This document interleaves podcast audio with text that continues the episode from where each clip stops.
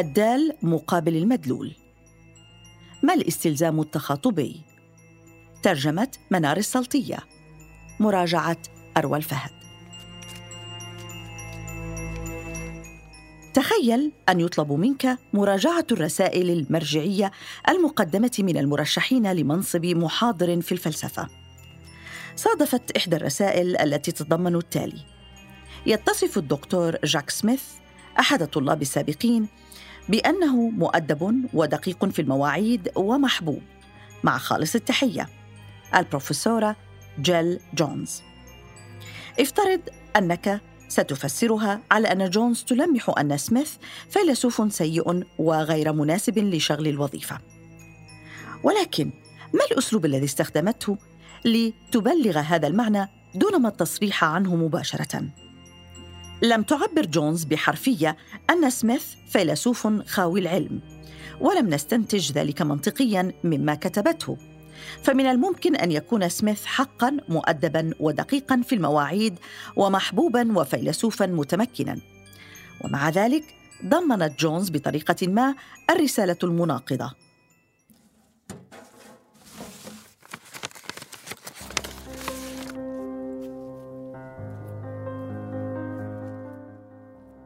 يقول اللغويون إننا عندما ننقل أي رسالة غير مباشرة بهذه الطريقة فنحن نزج المعنى فيها ويشيرون إلى ذلك المعنى بمصطلح المعنى الضمني أو الاستلزام implicature من الفعل يتضمن أو يستلزم implicate.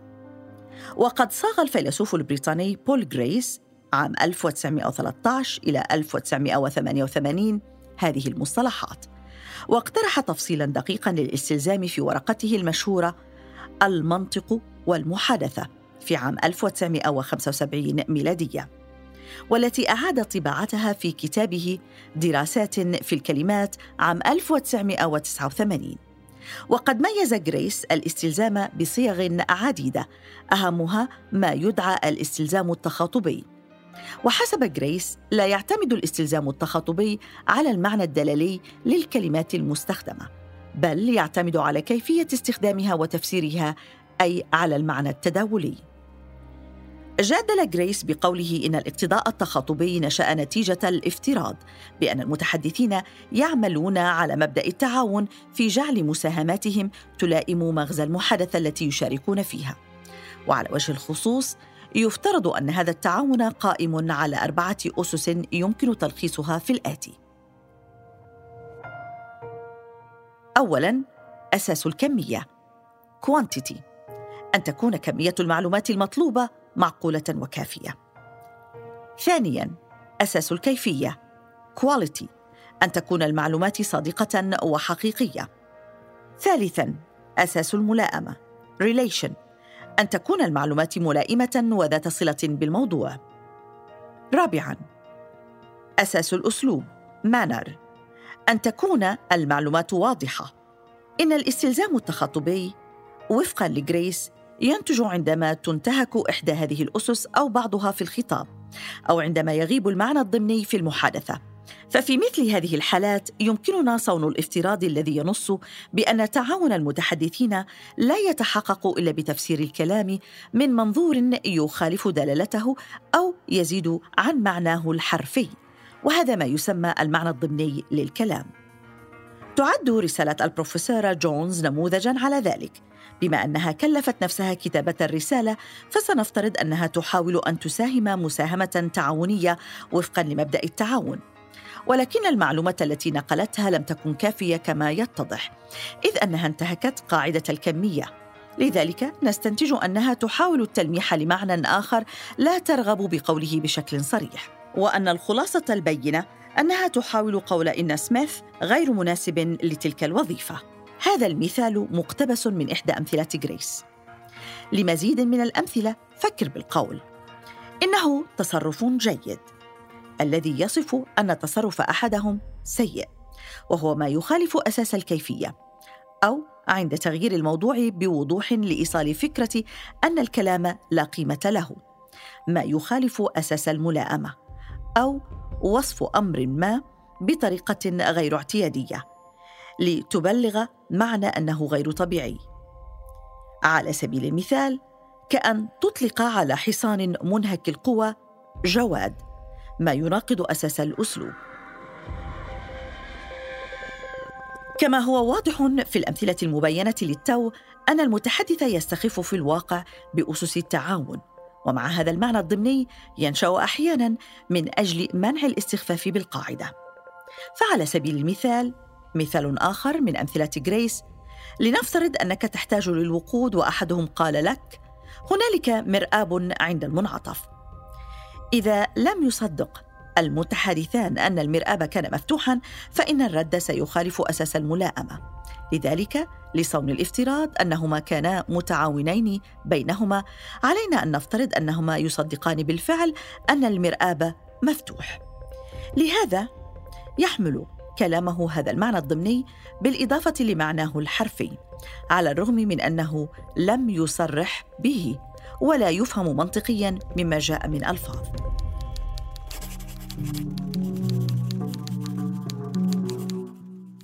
من وجهة نظر جريس يمكن وصف العلاقة بين الخطابات وأي استلزام تخاطبي تتضمنه أنها علاقة منطقية ويمكن استنتاج معاني الاقتضاء التخاطبي وتوقعها من خلال الافتراض أن المتكلم يتبع أسس تعاون بجانب المعنى الدلالي للكلمات وتفاصيل السياق والخلفية الثقافية.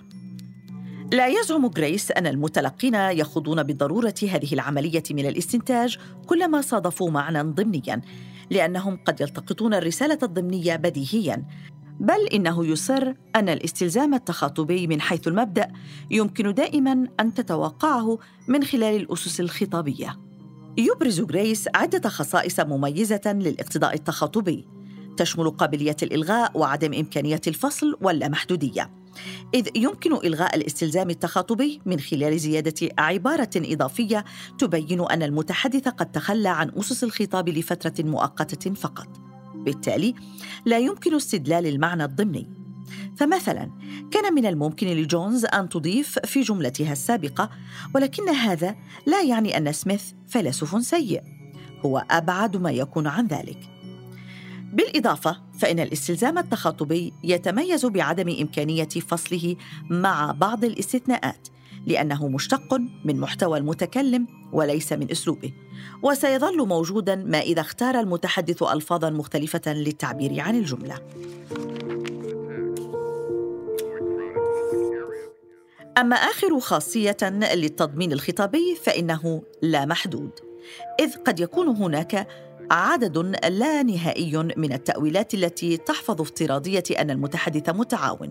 مثال على ذلك قولنا جولييت هي الشمس. يمكن أن يفسر بأن روميو يقصد أن جولييت جميلة ومشرقة ومانحة للحياة وقس على ذلك. لهذا كافة هذه التأويلات تساهم في إثراء المعنى الضمني. ولقد خصصت عادة الاستعارات وغيرها من المحسنات البديعية للغة من أجل إنتاج عدد لا محدود من المعاني الضمنية.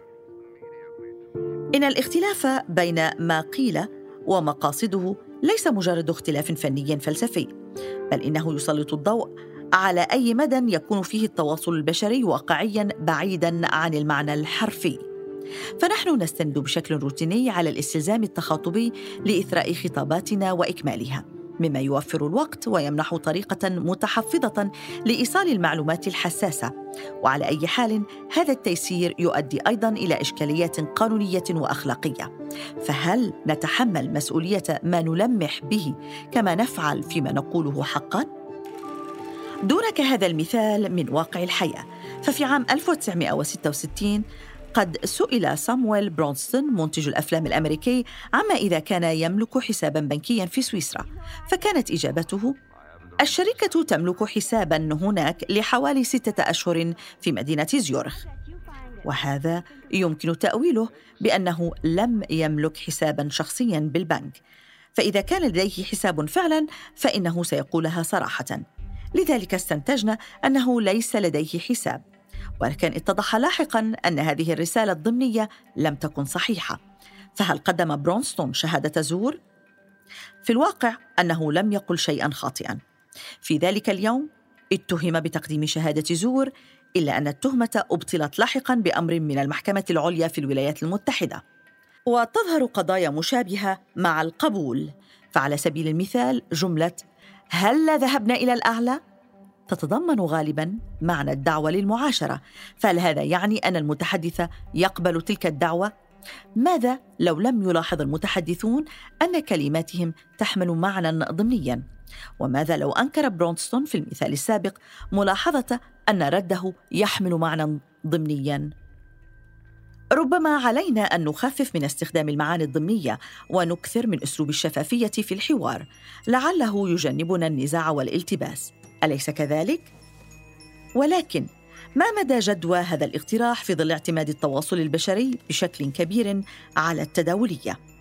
يجدر القول بأنه ليس كل الفلاسفة واللغويين يتقبلون شرح جريس لآلية عمل الاستلزام التخاطبي.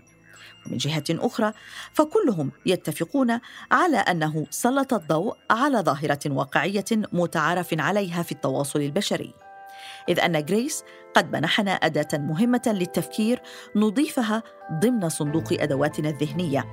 تعيننا على ملاحظة ظاهرة الاستلزام التخاطبي عندما تصادفنا وما يترتب عليها من قضايا في كل مكان.